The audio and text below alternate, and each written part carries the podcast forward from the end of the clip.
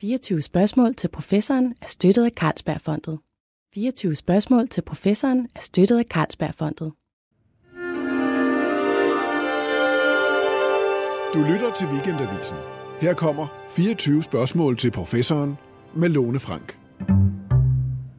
Nu er de fleste af os jo for længst begyndt at løbe rundt i vores hamsterhjul, som vi plejer. Øh, og de fleste af os har sikkert også fuldstændig glemt, at verden jo faktisk befinder sig stadigvæk midt i et gigantisk eksperiment, og at vi alle sammen er forsøgspersoner.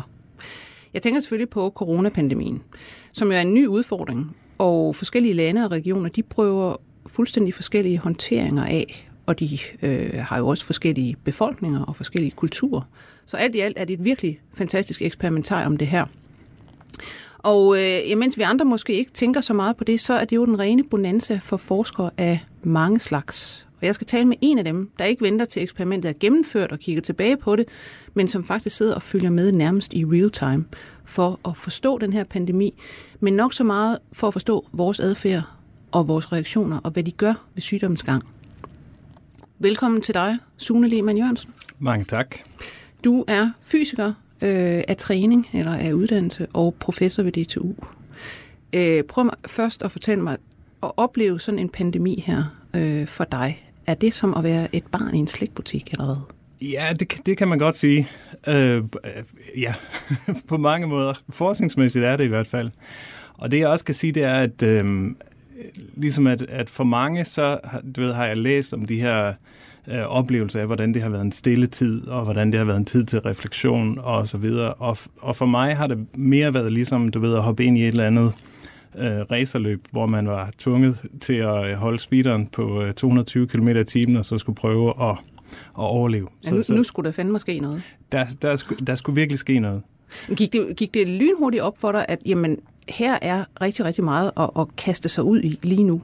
Eller hvordan øh, skete det? Sådan set? Jamen altså, hvis vi lige starter med bare at sige, hvad det er, jeg forsker i. Så det, jeg forsker i, det er at forstå menneskers adfærd på baggrund af de uh, spor, vi efterlader os, når vi bruger moderne teknologi. Så vores telefoner, eller internettet, eller vores bankkort, eller hvad det nu er.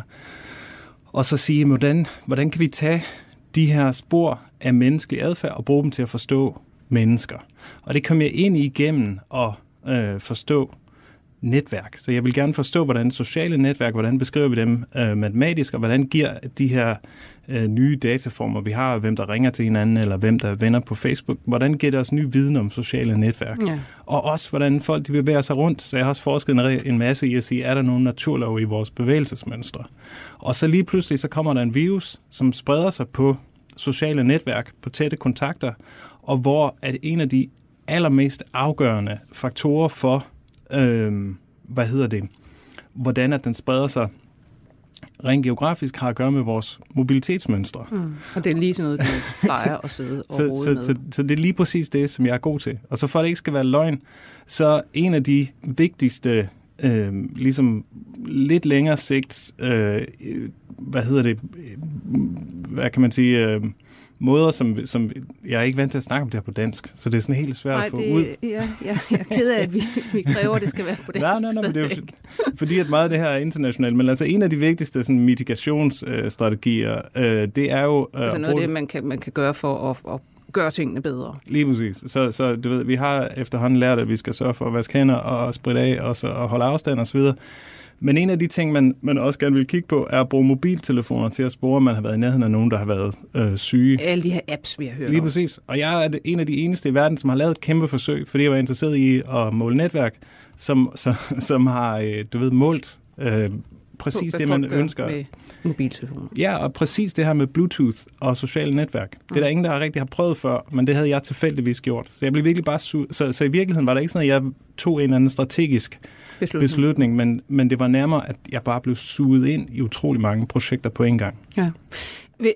Før vi går ind i det hvad skal man sige, projekt, vi først og fremmest skal tale om, øh, så kunne jeg godt tænke mig at høre, hvad for nogle aspekter af sådan noget som en, en pandemi øh, fascinerer dig allermest? Hvad er det for nogle spørgsmål, der lige altså, du ved, melder sig i hovedet på dig, og du, hvor du tænker, det her, det bliver fandme spændende at se?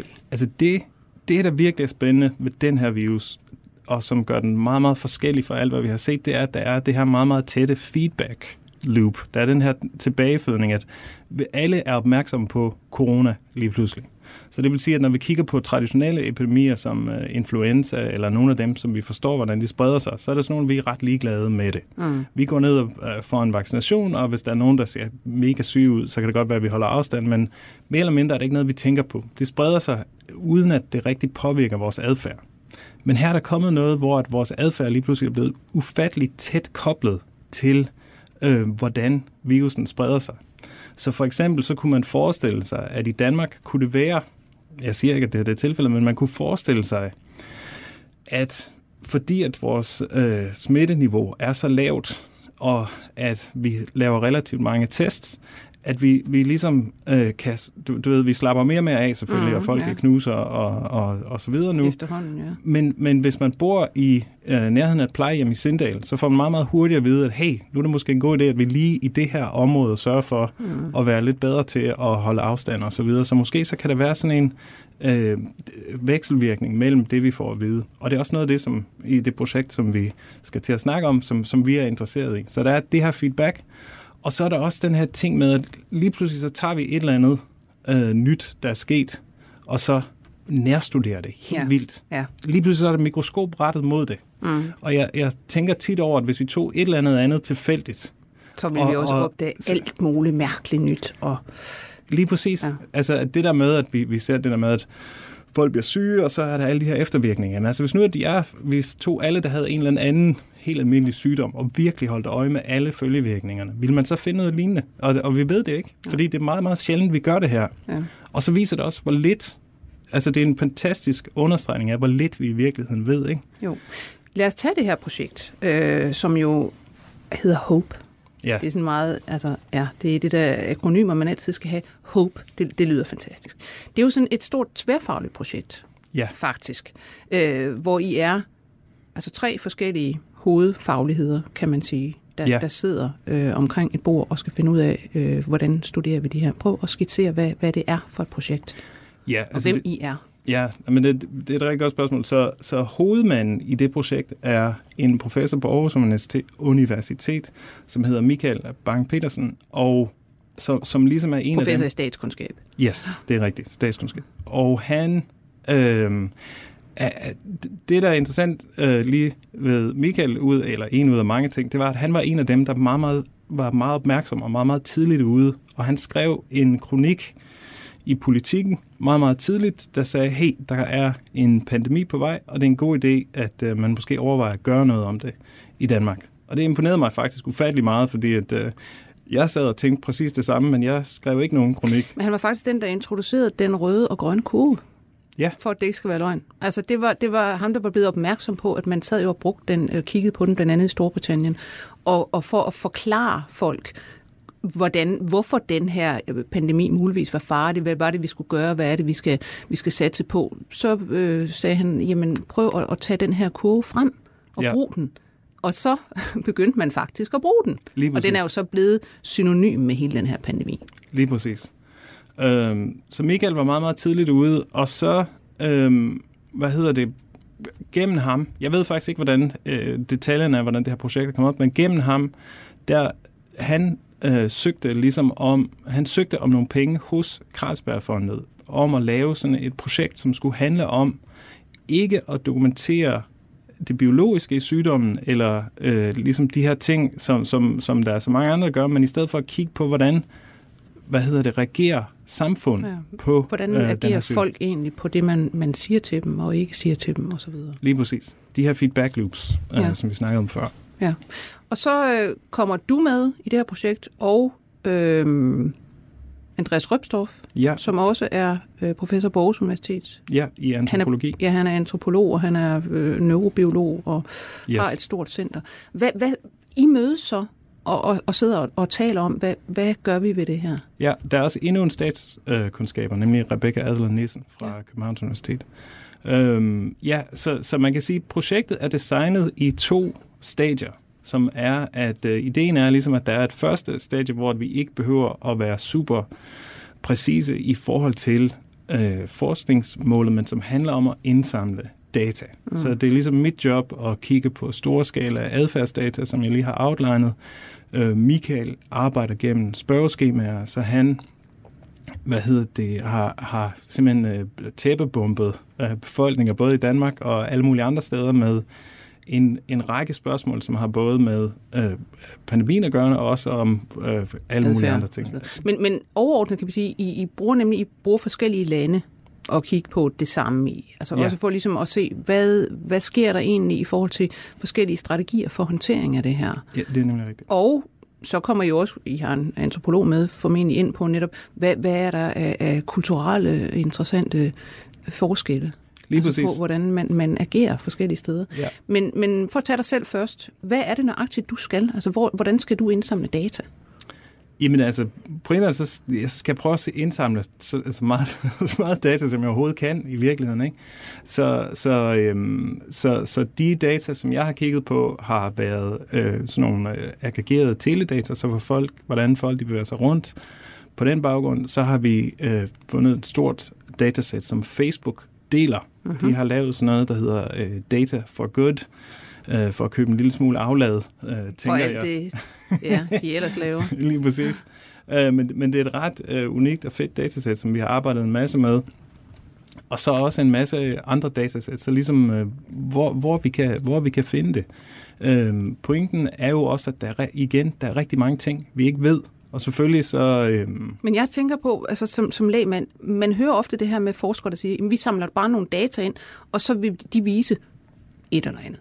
Men, men jeg har svært ved ofte at forestille mig, hvordan kigger I for eksempel på nu, hvis I støvsuger øh, noget fra Facebook, eller I støvsuger Twitter-data også, ikke? Ja. Øh, og 4chan, for at det ikke skal være løgn, den Ja. her, det her sociale medier, hvor mm, der foregår lidt mærkelige diskussioner ofte, ikke? og man hører, Ja. uh, de unge sidder og siger meget slemme ting på, på 4chan. Hvad er det, man gør med de data? Hvordan leder du eller andre i, i sådan nogle datamængder, som bare er støvsuget ind hos jer? Hvad, hvad, hvad gør man? Ja, I men kan jo ikke sidde og læse altså, millionvis af beskeder. Nej, men altså, det, det er et super godt spørgsmål, og, og man kan sige mit svar, hvis jeg, ligesom, fordi det er et kompliceret svar på, mm. på en vis måde, og mit svar det er, at det er meget forskelligt afhængig af ens faglighed, hvad man gør. Så Rebecca for eksempel kigger også på sociale mediedata, ligesom jeg gør, men hun gør det på en helt anden måde. Hun er meget interesseret i misinformation Lige præcis. og fake Øh, news osv. Lige nøjagtigt. Øh, og hendes hold, de kigger også øh, på aggregerede mønstre i data, men de sidder også og kigger på de individuelle øh, YouTube-videoer og prøver at ligesom manuelt finde ud af, øh, hvor mange, hvor, hvad er det folk, de snakker om, hvad er det, de går op i og sådan noget. Så det, det er ligesom, hvad kan man sige, grænselandet mellem antropologi og det, jeg laver. Øhm, så, så, så det er meget forskelligt på baggrund af faglighed. Og, og hvis jeg skal tale om det, som jeg ved bedst, nemlig hvad det er, jeg laver, så, Mm. så kan man sige, øh, og det, det er selvfølgelig lidt pinligt at sidde og afsløre her øh, i, øh, Mm. i vores øh, samtale, men, men noget af det, der adskiller mig fra de andre, det er, at jeg har, min metode er mere, øh, hvad kan man sige, ligesom traditionel naturvidenskab, men på data. Så det vil sige, at jeg går ikke ind og siger, jeg er interesseret i det her spørgsmål. Jeg siger nærmere, hvad er det for et interessant spørgsmål, som kan besvares Ud fra, det det her data? Ja, ja lige præcis. Ikke? Og, Ja. det, og det er jo meget, hvis du tænker på det, så er det ikke, at Newton han har sagt, nu vil jeg forstå det her aspekt ved verden. Tværtimod så har han set, hey, her er der en systematik, som er interessant og som kan beskrives meget præcist. Så min metode er faktisk ret anderledes fra de andres, i og med, at jeg ligesom, min, min métier er at sige, hvad er det spændende spørgsmål, Mm. som gemmer sig her, som vi kan svare på. Så der, og der er masser af trivielle spørgsmål i data. Men tit, så, så kan vi lige pludselig se, hov, her er et eller andet, som vi ikke øh, regnede med. Er der noget, du sidder nu allerede øh, og, og får en, en, en fornemmelse af, eller et, et omrids af i nogle af de her datasæt, som, som måske overrasker dig, hvor du siger, det her kan vi sgu da faktisk finde ud af med dette datasæt? Altså, jeg kan starte med at sige, at en af de ting, som har været spændende at, at lave, det, det hænger, ikke- kommer igen tilbage til det her feedback øh, loop, som vi snakkede om. Det her med, at, at vores information øh, om den her virus, det, det gør, at, at vi skal fortolke folk anderledes. Så i starten, da vi kiggede på de her øh, data, så tænkte vi, at teledata øh, eller ja, de, de kan bruges til at forstå, hvordan folk de bevæger sig. Så det vil sige, at øh, hvis, hvis vi skal lave en eller anden øh, matematisk model om, at øh, nu er der så så mange syge på et hestemarked i Herning, eller et eller andet, hvornår, mm-hmm. hvornår øh, gør det så, at der er en risiko for mine bedsteforældre, øh, du ved, i i okay, jeg har kun, eller hvor det nu kan ja, lige være. præcis. Ja. Jeg har ikke så mange bedsteforældre tilbage, men til min øh, Simpelthen morfar. smittespredning øh, ud fra, hvordan bevæger folk sig. Lige præcis. Hvordan spreder det sig generelt? Og selvfølgelig, ja. og det er vigtigt for regeringen at vide, fordi hvis man siger, hey, bliv hjemme, så kan man øh, sørge for, at spredningen bliver meget mere lokaliseret, og hvordan ændrer det sig som givet. Men det, man også havde vist i meget tidligere arbejde, det var, at de her øh, data, de var også utrolig nyttige for at forstå øh, ligesom intensiteten af spredning. Så hvor mange personlige kontakter kunne vi også estimere ud derfra. Og det har vi set nu, at det kan vi overhovedet ikke. Nej. Fordi vores mobilitet er tilbage nu på nogle niveauer, som er meget højere end i februar, fordi i februar i Danmark, der er der ikke så mange, der fiser nogen steder rundt, der sidder man inde og drikker varm kakao og så videre. Øhm, så, så, så noget af det, der er spændende, det er ligesom at forstå, hvordan at lige pludselig skal vi forstå de her data på en ny måde. Det er jo, altså lad os tage fat i det her, fordi det synes jeg er ekstremt interessant. Øhm, vi står med en, en pandemi. Man har brugt sådan nogle altså, traditionelle øh, modeller for smittespredning af sådan noget alle influenza og, og hvad det hedder, forkølelsesvirus osv. osv. Øhm, og vi har jo altså vi har jo stået i en situation, hvor man internationalt set har sprøjtet forskellige modeller ud. Ja. Og hvor man altså efterhånden er alle modellerne blevet, kan man sige, falsificeret, de er blevet vist, at hov, det, det, sådan blev det ikke. De er blevet skældt ud på forskellige vis. Også Serum Instituttet, skal vi lige sige, der har været øh, adskillige øh, hvad det hedder, artikler om, hvor, hvor forkerte nogle af deres modeller og antagelser osv. har været. Øhm, altså, den her modellering, kan man sige, kultur, øh, vi har, fordi vi modellerer jo alt muligt, altså sygdomsudbrud, øh, klimaforandringer, hvad som helst når man igen som lægmand sidder derude og får at vide, modellerne siger sådan og sådan, så øh, tror jeg ikke, man tænker på, hvor vanskeligt det faktisk er at modellere noget. Nej, men også, at modellerne har hver især et formål, som er mm. meget forskelligt, og dermed også begrænsninger. Så jeg vil sige, at den måde, jeg tænker på matematiske modeller, er, at det ligesom er en, en måde at støtte, hvordan vi tænker på. Ikke? Så, så, så du ved, at, at hvis nu, at øh, alle har sikkert siddet og tænkt igennem et eller andet i retning af, at jeg, hvis nu at jeg gør sådan og sådan, så sker der sådan og sådan, og så har det den og den effekt. Og så, men, men vores hjerner har ligesom svært ved, du ved, at tænke de store øh, forgreninger igennem. Ja. Men det kan matematikken, og det kan computerne klare. Så, så tit så modeller, de, det er for mig at se noget, som er en måde at strukturere den måde, vi tænker på. Og, og ligesom at vi tænker på mange forskellige måder, så er der mange forskellige mm. typer af modeller. Man kan sige, at de jo også modeller gør vel også det, at de, de forstærker netop nogle tankegange. Ikke? Ja. Altså hvis man sidder rundt omkring et bord, og vi har fire mennesker, der skal lave en model for en, en spredning af en pandemi, og øh, man insisterer så på, jamen det her skal vi lægge ind i den, den her parameter skal med, eller denne her antagelse er sådan her, den, der så omkring bordet vinder, med hensyn til, at denne antagelse skal være X og ikke Y, jamen det er så hvad skal man sige, den form for tænkning, der virkelig bliver forstærket i modellen. Så det kan jo hurtigt komme til at trække i nogle retninger. Ja, det er rigtigt. Altså jeg tror, at den måde, så, så man kan sige, en af, en, af de, en af de ting, man kan bruge modeller til, en ud af mange ting, det er til at lave forudsigelser. Og ligesom forudsige, hvordan verden den vil udvikle sig fremadrettet. Og, og der har du helt klart ret, at selv i forhold til at modellere øh, epidemier, så er der mange måder at gøre det på. Der er mange filosofier. Og der tror jeg, at det, man typisk gør, som jeg tror, også tror, at det er ligesom, der har været indover ved øh, Serum Instituttet, det er, at man, man øh, man laver en masse forskellige modeller. Mm. Så, så hvis man ligesom øh, nu siger, okay, nu, nu er det ikke den sædvanlige videnskabelige diskussion, vi har, men nu, nu, nu handler det ligesom om at, at redde verden, øh, eller i hvert fald... Øh, øh, nu og her. en lille, ja, det er præcis. Så siger man, så tager man det pragmatisk og siger man, lad os gøre det på den ene måde, og gøre det på den anden måde, og gøre det på den tredje måde, og se, hvor forskellige de her udfald er. Ja. Og så på den måde få en idé om at sige, givet de her måder at tænke på, hvordan, hvordan kan vi så hegne ind nogle af de mulige udfaldsrum. Mm.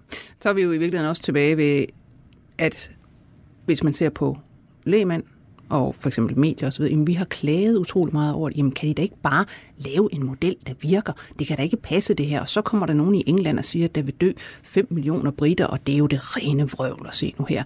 Men øh, altså det er jo i virkeligheden, det er videnskabens gang. Det er dens øh, grundvilkår. Man kan ikke i udgangspunktet bare lave den ene model, der kommer til at passe. Så skulle man være usandsynlig heldig. Over, overhovedet ikke. Altså det, det, er, det, det er vi meget, meget, meget, meget langt væk fra. Det går tilbage til det her, jeg sagde tidligere med, at en af de ting, som det her sætter os på, på spidsen, det er, hvor lidt videnskaben ved, øh, og specielt om sådan nogle biologiske processer, hvordan ja. immunsystemet virker osv. Ikke? At ja. vi, der er jo ingen, der fatter stadigvæk, hvordan at coronavirus det spreder sig. Nej, lad os lige tage det, for, som du sagde før. Vi havde et bevægelsesmønster og et kontaktmønster osv., da det her startede.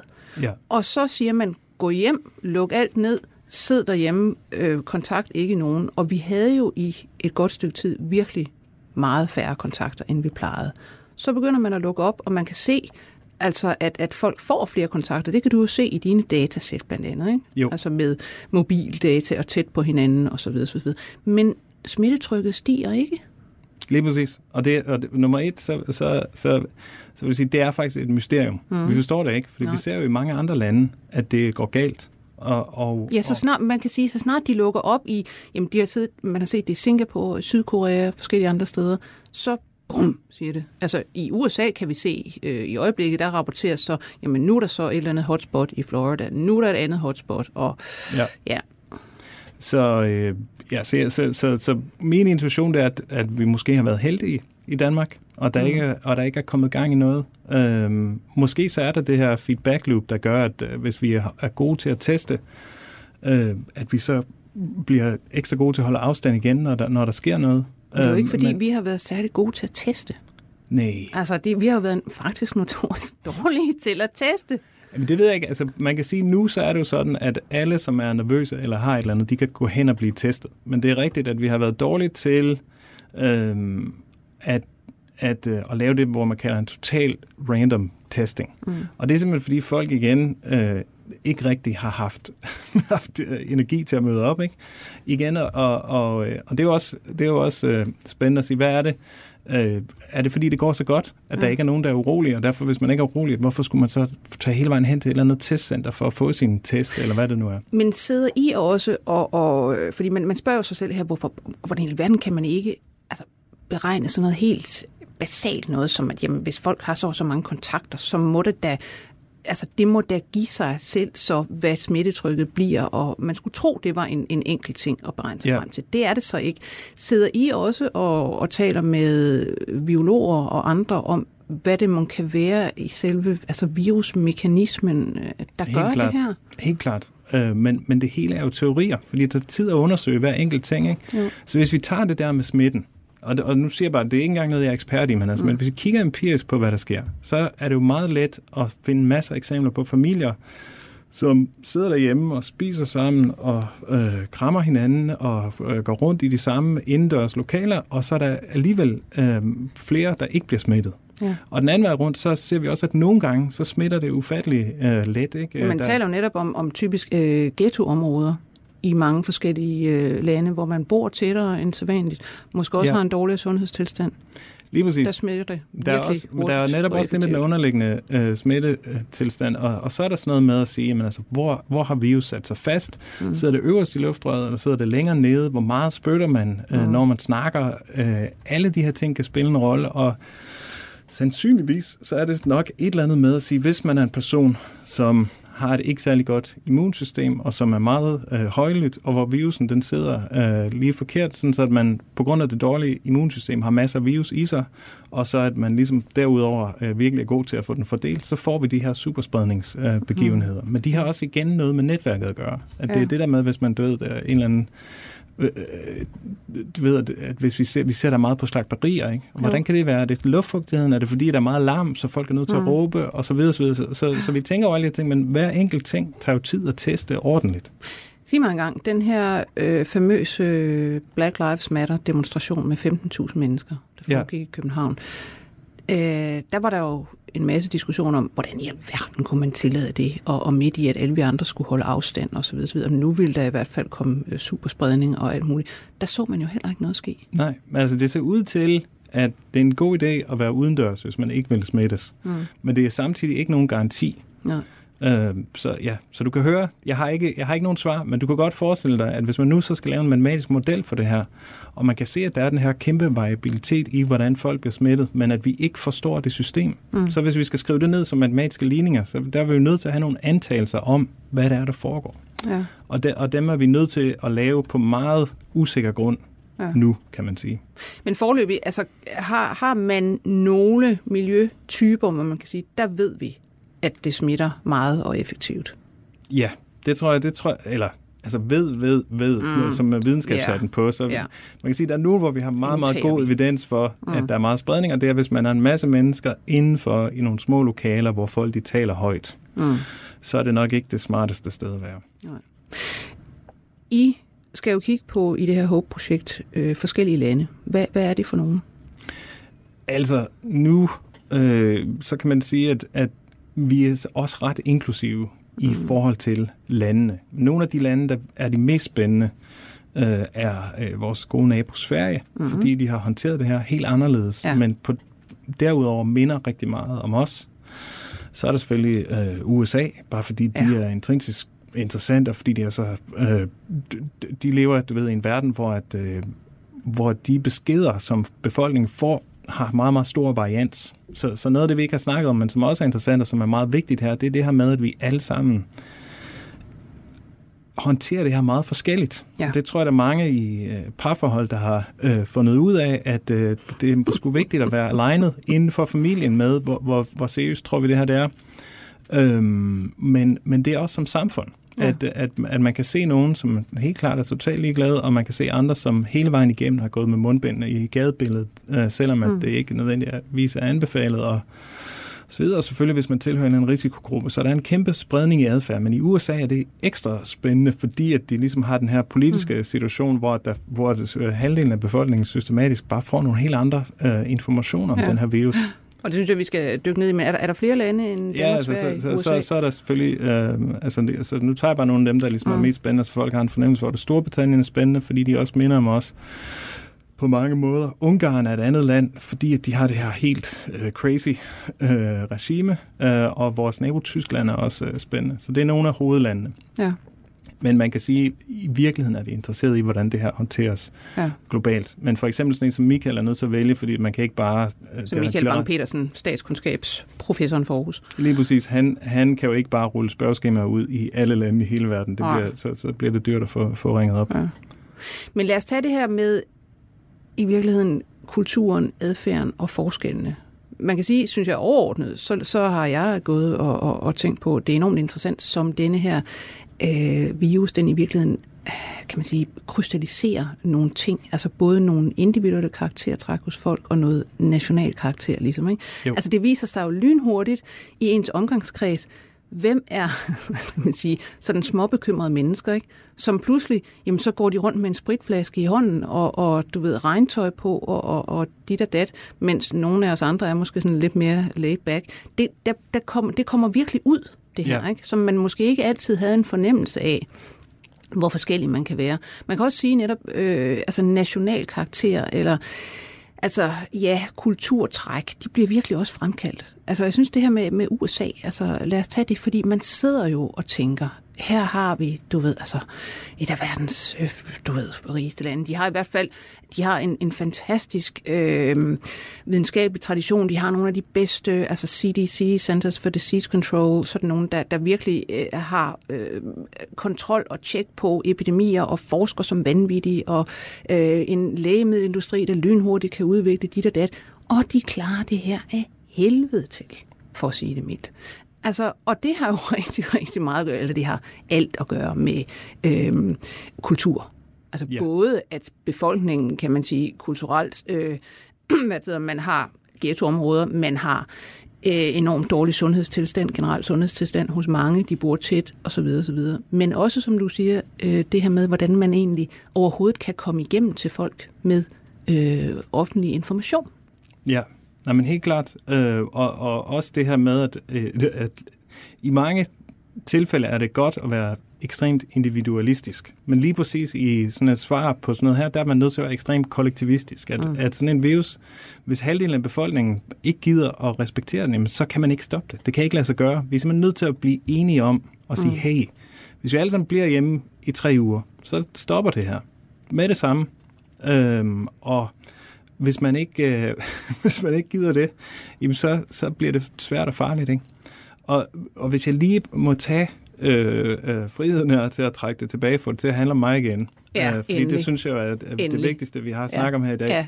så, så vil jeg sige, at noget af det, som er, er vigtigt fra igen fra det her modelleringsperspektiv, det er jo, at så er det fordi, at der er så stor en forskellighed, så stor en heterogenitet i folks adfærd, så er det faktisk ret vigtigt at have det med i modellerne. Og det er også interessant, fordi det er faktisk ekstremt svært i den her øh, pandemi, fordi at, ja. og, og, og med rette i øvrigt har, har mange sagt, lad os ikke starte en eller anden totalitær overvågningsregime øh, af alle borgerne, hvis det ikke er nødvendigt Ja. øh, her. Men, men det betyder, så, så det vil sige, at de data, vi har arbejdet med her, og de data, jeg har arbejdet med i for, forbindelse med corona, er alle sammen aggregeret på sådan en måde, at vi ikke kan se, hvordan individer opfører sig. Selvom at det på en vis måde er det aller, aller vigtigste, fordi der er den her store forskel. Så for, for sådan en data, så, så, så man kan sige, jeg, jeg sidder altid med to øh, hatte på. Jeg sidder med Sune som borger, som er totalt paranoid og ikke vil Mm. overvåges. Og så sidder jeg med Sune som øh, forsker, som siger, hey, skal vi ikke bare indsamle en masse data, så vi kan f- ligesom løse de her problemer, ikke? Ja. Så, så, så, og og der vil jeg sige, med den første kasket på, der, der synes jeg, det er rigtig godt, og jeg, og jeg synes faktisk, at det er vigtigt, men, men på den lange bane, så er, så er det faktisk noget af det, som, som ærger mig lidt, at det har været så svært at finde de her, øh, og få lov til at få adgang til individuelle data, fordi at der er nogle vigtige ting og nogle vigtige mønstre, som måske kunne løse nogle af de her mysterier. Når du siger individuelle data, hvad, hvad er så det, du gerne vil se på? Jamen altså, jeg vil gerne se på et eller andet, der giver mig en idé om den her forskellige artethed i vores adfærd. Fordi at vi mennesker, vi er jo gode til at danne teorier, ikke? og du har dannet dig en teori om, at øh, vi ser den her forskellige artethed. Men hvordan ser det ud? Er det Mm. virkelig sådan, at alle er ret ens, og så er der nogle få, Mm. som, som ligger ude i hver ende af halen? Eller er det, Mm. ligesom vi forestiller os med USA, at der ligesom er sådan en øh, topuklet fordeling, hvor der er nogen på den ene side, og nogen på den anden side? Og det er Men er det, altså, men de data, du gerne vil have, altså du kan sagtens få en hel masse fra, hvad det hedder, mobilmaster og sådan noget, om, om gruppe adfærd, eller sådan, ja, store øh, aggregerede datasæt, som du siger. Men, men det, du hellere vil have, er... Jeg vil gerne vide, hvordan eksempel? individer bevæger sig rundt. Så du skulle egentlig have nogle, nogle telefonnumre, kan man sige, og, og følge. Ja, jeg behøver ikke at få numrene. Men- altså, men, men, men men, altså men nogle, ja. på en eller anden måde øh, anonymiseret data selvfølgelig, mm. Men data om, hvordan at individer bevæger sig, i frem for, at, at det vi kigger på nu, og, og som, som jeg siger, på mange måder, fordi at i Danmark har vi ikke, altså går det jo så super godt, at der er ligesom ikke noget argument for at sige, hey lad os, lad os indsamle det her, hvis, hvis, at det, øh, hvis folk ikke eksplicit har givet lov til det, Mm. mm. men, men, øh, men, men vi har kun meget, meget aggregeret data. Det vil sige, at vi kan bare se, hvor mange personer, der har bevæget sig fra den ene kommune til den anden kommune, men vi har ikke nogen idé om individerne og hvor aktive.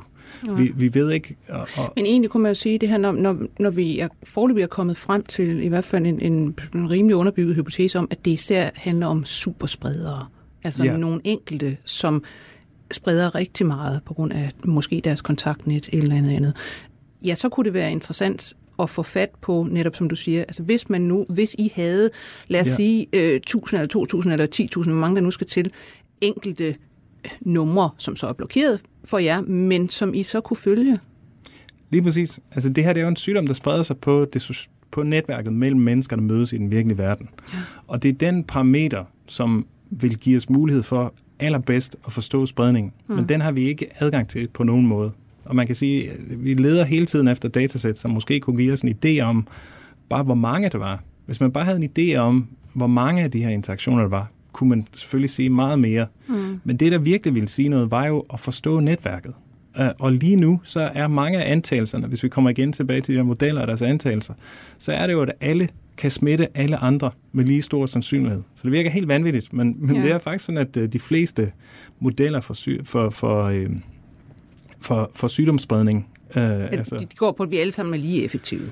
De går på, at vi alle sammen er lige effektive, og de går på, at vi alle sammen har lige stor for, øh, sandsynlighed for at smitte alle andre. Mm. Men, men det er klart, at jeg har højere sandsynlighed for at smitte folk, jeg mødes med, øh, og, og at der er en stor variabilitet hen over mennesker i, hvor mange vi mødes med. Jo, men jo også i øh, variabilitet i, hvor, hvor modtagelige de er. Også det. Og, og hvor smitsomme de er. Ja.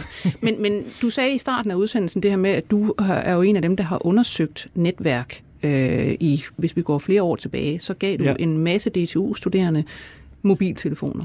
Og yes. der kunne du så netop følge deres øh, hvad skal man sige, helt individuelle, øh, du ved, altså hvor de gik hen, hvor de var, hvem de mødtes med, hvad de gjorde osv. Så, så det var i virkeligheden det, du skulle gentage nu på, lad os sige, 10.000 danskere. Ja, det kunne være Altså have adgang til deres mobiltelefon, uden nødvendigvis at vide, hvem de var, men, men bare have adgang.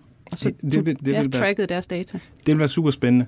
Og, og allerbedst ville det være, hvis man havde... Altså problemet er jo, at for at forstå netværket, mm. så nytter det ikke bare at have nogen, der er tilfældigt taget hist og pist. Det vil være allerbedst ved at finde en by, som siger, hey, det her har vi lyst til at være med til, eller ja. et eller andet. Ja. Sådan så, at man kunne finde hele det sociale øh, system, og ikke bare nogen tilfældigt udplukket. Men jeg vil sige, det DCU-data, vi indsamlet, er stadigvæk ufattelig nyttigt for os nu, og vi bruger det faktisk til at undersøge nogle af de her øh, hypoteser om superspredning. Fordi det, vi kan gøre, det er, at vi kan tage og kigge på det empiriske netværk af, hvem der mødes. Mm. Og så kan vi tage de eksisterende teorier om, hvordan sygdommen spreder sig, og så kan vi se, kan vi overhovedet observere sygdomsspredning, som svarer til det, vi ser i virkeligheden.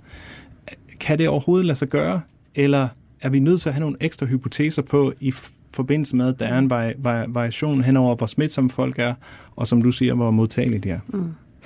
Jeg tænker også på, at øh, vi har snakket om det her med der kommer en ny virus. Vi kigger utrolig meget på den. Vi nærstuderer den, både biologisk og, og altså fra øh, oven med, med samfundsdata og adfærd osv. osv. Øhm, og det kunne jo i virkeligheden være altså måske en, en model for også at gå tilbage og kigge på øh, jamen andre virer, som vi fornemmer, eller som vi tror, vi kender, men som vi måske ikke gør. Man kan sige, at influenza, den rammer os hver eneste år i nogle bølger, og nogle gange, så slår den altså fire gange så mange ihjel, som den plejer.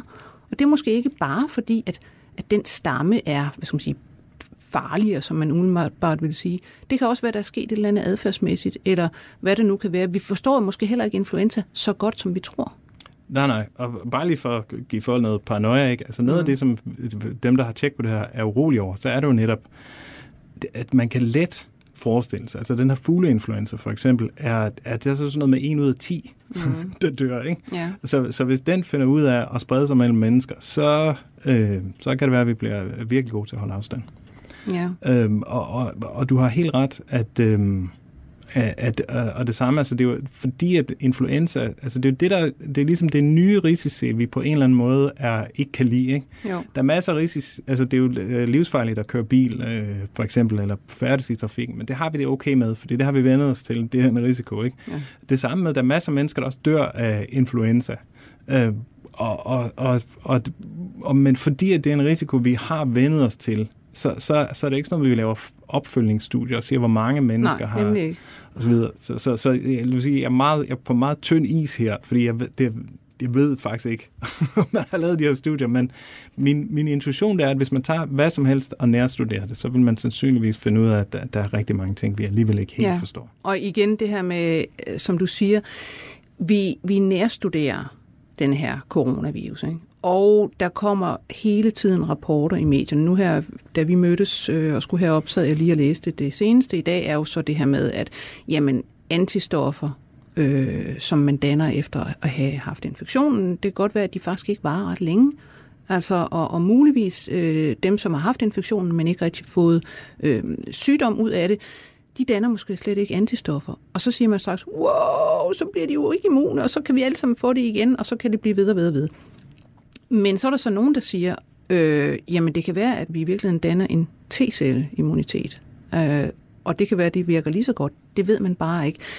Alle de her ting, plus det du siger med, at jamen så finder man ud af, at nogen har øh, kraftige eftervirkninger af det her. Ikke? De bliver trætte i meget lang tid, de får øh, lungeproblemer, der er neurologiske øh, problemer hos nogen og igen, man hører jo om det, ikke? Så, så man har den fornemmelse, og man kan snakke med folk, som pludselig du ved, har den fornemmelse, at vi alle sammen får store neurologiske problemer, eller vi alle sammen, der får øh, covid, jamen vi vil så ende med at være trætte og få kronisk træthedssyndrom og så videre, så videre, så videre. Det er jo få, man ser det her hos, men det er fordi, man hele tiden kigger og kigger og kigger. Ja. Influenza kigger man ikke så meget på, eller alle mulige andre. Det kunne også være, at der faktisk var nogle rigtig grimme eftervirkninger af influenza. Lige præcis. Og, og, og sandheden er jo, at vi ikke ved det. Det er muligt, at øh, corona er totalt anderledes på den måde. Mm. Og der er mange ting, der tyder på, at i hvert fald i nogle aspekter er den totalt anderledes. Men, men det, som vi kan sige med sikkerhed, det er jo, at, at vi har i hvert fald ikke undersøgt nogen andre sygdomme med samme ja. øh, sådan, uh, obsessive compulsive grundighed. øhm, så, så, så det er meget spændende også øh, med den vinkel. Og der vil jeg sige det sidste, du ved, som videnskabsperson. Nu sagde jeg i starten, at, at der havde været gang i den her, de her mm. øh, måneder siden, at, øh, at det her det, øh, gik løs. Men det, har, det er der ufattelig mange andre videnskabsfolk, der har. Det betyder også, at publikationen foregår med en anden, anden rate, og det har ja. virkelig også sat spot på det her med kvaliteten af det videnskabelige arbejde er også meget, meget variabel. Ja. Ja. Så man skal også lige holde øje med, mm. hvem er det, der har publiceret det her, ser det grundigt ud, ser det fornuftigt ud, er nogen, der har skyndt sig, fordi der var corona, fordi de følte, at det var noget, der var vigtigt. Er det sket i en særlig population, og vil det så ikke gælde for en anden population, eller hvad det nu ja, er. Også, altså, og selvfølgelig så vil man gerne præsentere det med uh, så meget power som muligt, sådan, mm. så folk de lytter til ja. det, man nu har brugt uh, rigtig mange timer på. Jamen ligesom man kan sige, at pandemien øh, hvad skal man sige, sætter lys øh, eller spot på nogle kulturelle forskelle, nogle individuelle personlighedsforskelle, så sætter det virkelig, virkelig også rigtig stærkt lys på videnskaben. Ja. Og den proces, det er. Og og man kan jo sige, jamen man kan godt sidde og skælde ud og sige, jamen prøv at se her, de kan ikke blive enige om, de kan ikke lave modeller, de kan ikke finde ud af det ene og det andet, og så kommer der en publikation, der siger noget om antistoffer, så kommer der en, der siger noget andet. Jamen, sådan er det faktisk hele tiden. Sådan er det til daglig. Det er sådan, videnskab foregår. Yes. Den kan ikke foregå anderledes. Niks. Det er virkelig rigtigt. Og, og, og, og det er det der med igen, fordi at det er så meget i, i spotlight, så har du totalt ret, at den her proces, som vi som videnskabsfolk er vant til, at det tager noget tid, og før at der er et eller andet, der bundfælder sig, at der kommer mange idéer, og så er der en eller anden kamp mellem konkurrerende idéer, og så på et eller andet tidspunkt, så er der et eller andet samlet billede, der, der, der, der bundfælder sig. Det, det er jo helt anderledes end den måde, man får videnskaben præsenteret på i alle mulige sammenhænge. Ja. Øhm, så, så, så, øh, så, det kan, ja, så der er meget, meget at skulle forholde sig til, også som borger, i forhold til den information, som man skal processere. Ja. Hvis vi prøver øh, til sidst her, hvor vi ikke har så lang tid tilbage, måske at, at kigge på øh, Danmark. Øhm, nu snakkede vi før om kulturelle forskelle, og, og USA kan man jo kigge på, og man kan ryste på hovedet, og man kan sige, det er da helt vanvittigt, hvad der sker der. Ikke? Men, men Danmark, der må jeg sige, det overraskede mig, øh, hvordan vi altså hvor gode vi er til at gå i takt. Altså vi har i, i virkeligheden i forhold til resten af Skandinavien øh, sådan et, et selvbillede, der hedder, at vi er sådan, jamen vi er jo altså Skandinaviens italienere, ikke? som man plejer at sige. Altså vi gør sgu ikke, hvad der bliver sagt. Vi sætter spørgsmålstegn ved autoriteter, vi gør dit begræt. Jeg har aldrig set noget så øh, helklappende som, som denne her pandemi, altså hvor man med det samme bare, ja, vi gør, hvad der bliver sagt. Og medierne, kunne vide, medierne, disse vagthunde, var endda ude og sige sådan til hinanden, vi skal ikke sætte spørgsmålstegn ved de ting, der nu kommer fra politisk hold, fordi nu må vi stå sammen og gøre, hvad der bliver sagt. Det er en krigssituation osv. Altså, øh, det er jo helt, det, er jo, ja. det er jo helt kinesisk. Altså, der vil jeg sige, at, at uh, der, der er nogle, nogle ting her, ikke? Så, så for det første, altså, og nu igen, ja, som, som altid, øh, så er jeg lidt ude på tynd is her, fordi det ikke er mit, øh, mit speciale, men min fornemmelse, det er lidt, at, at det kan være temmelig rationelt at skifte adfærd ud fra situationen.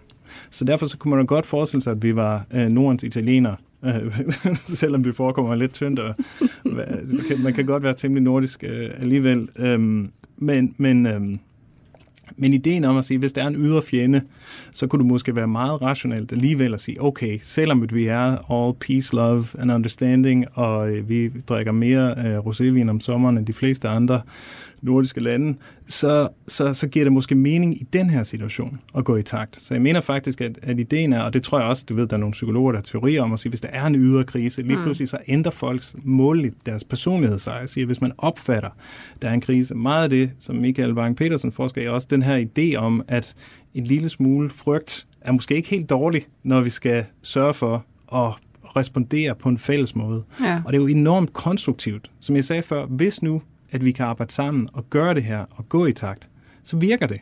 Og hvis vi ikke kan det, så virker det sgu ikke. Så bliver, så, så bliver det endelige øh, hvad hedder det, resultat meget, meget dårligere. Og, og der tror jeg, så, så, så man kan sige, at det giver mening, at når der er en ydre trussel, at man, man ændrer adfærd. Ikke? Mm. Øh, og så, så kan man måske godt være frigjort på andre tidspunkter, hvor, at, hvor, at, øh, hvor man kan slappe af. Ikke? Så du tror i virkeligheden, øh, altså nu sidder vi bare begge to på tynd is og diskuterer, du tror i virkeligheden, at, at vi er meget øh, fleksible i vores adfærd måske, mere end, end kunne det være visse andre kulturer? Altså, jeg tror, at alle mulige kulturer øh, er fleksible i virkeligheden, og der er nogle fælles menneskelige ting, og en af de ting, der er, det er at sige, hvis der er en ydre krise, jamen, så giver det et indre sammenhold, og så gør det, at folk lytter mere til autoritet. Det er jeg rimelig sikker på, at det er en etableret teori inden for et eller andet øh, felt, som jeg ikke rigtig har øh, nærstuderet. Øhm, og jeg tror, altså, min egen oplevelse ved at kigge på data, er jo også, at mennesker er meget, meget situationsbestemte. Jeg opfører mig anderledes her i studiet sammen med dig, end jeg ville gøre, hvis nu at det var en af mine gamle venner, der sad i studiet og så videre, så videre, så videre. Ikke? Så, så, så jeg tror, vi er fleksible. Men... Jo, jo, men vi er dog, altså, det er jo inden for forskellige grænser, må man nok sige. Altså igen, hvis vi sammenligner med USA, ikke? Der har men, man jo netop ikke gået i takt. Men der tror jeg igen, at man det kan sige, måske inden for grupper. Lige præcis, ja. lige præcis. Så jeg tror, at der er nogle subgrupper. Mm. Altså, jeg, jeg tror, det må være ekstremt frustrerende at være en amerikaner, som lytter til nyhederne og som ser på hospitalerne i Italien og er orienteret og har siddet inde i sit hus i fire måneder. Altså det kan jeg også se på Twitter. Det er der nogen, der er meget, meget frustreret over. Øhm, men der er bare en helt næsten halvdelen af dem, som har fået nogle helt andre beskeder. Nemlig, at det her det overhovedet ikke er farligt, og det er en storm i et glas vand, osv. Så, videre, så, videre. så, så det, vi er heldige med på en vis måde her i Danmark, det er, at vi har en fælles virkelighed. Og det mm. tror jeg ikke, de har derovre. Så jeg tror, det er noget af det, der, der er meget forskelligt. Mm. Her til aller, aller sidst. Øhm, hvad glæder du dig mest til at få indsigt i via alle de her data i forskellige lande? Men der må, jeg, der må jeg sige igen, at øh, hvis jeg kommer tilbage, at min, min teori, det er jo det der med at kigge på et eller andet, og så finde det spændende, der er deri. Så, så jeg har ikke en plan. Du håber det, virkelig at finde en diamant et eller andet sted, som du ikke anede eksisterede? Indtil videre, så har jeg i hvert fald fundet nogen hist og pist, så jeg glæder mig til at finde den diamant, der er at finde, og vi har fundet nogle meget fede ting undervejs, men, men i virkeligheden, så er jeg meget mere sådan en øh, ådselsæder, eller et eller andet, ikke, der leder efter et eller andet juicy i de her store øh, de her store datasæt, som vi efterlader os, når, når vi interagerer med verden. Så jeg, jeg har ikke en dagsorden helt på samme måde om noget, jeg vil finde ud af, men tværtimod så glæder jeg mig til den næste opdagelse, som jeg kan gøre mig. Tak, Sune Lehmann Jørgensen. Det var en fornøjelse. Professor ved DTU. Jeg skal sige, at vi i dag var produceret af Rasmus Søgaard. Jeg hedder Lone Frank. På genhør. 24 spørgsmål til professoren er støttet af Carlsbergfondet.